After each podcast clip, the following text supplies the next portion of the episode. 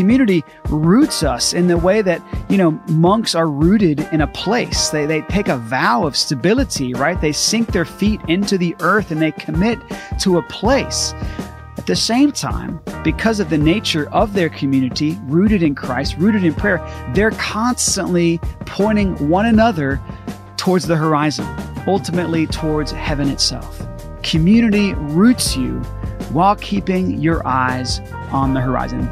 C.S. Lewis, he puts it like this He says that a Christian society is not going to arrive until most of us really want it. And we're not going to want it until we become fully Christian.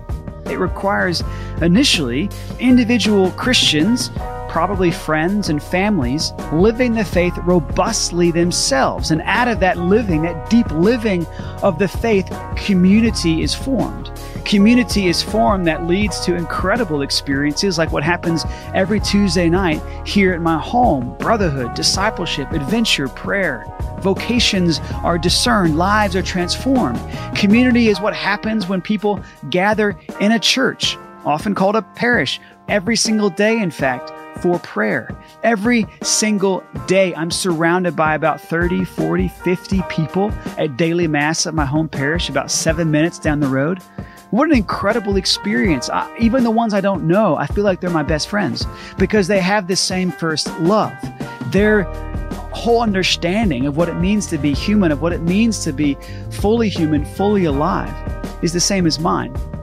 It's ultimately because we have the same end.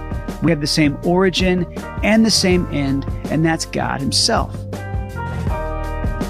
What's up, everybody? This is Jimmy Mitchell. You're listening to Let Beauty Speak, a live stream retreat series that was recorded to get your hands on all of the retreats. All you got to do is go to letbeautyspeak.com.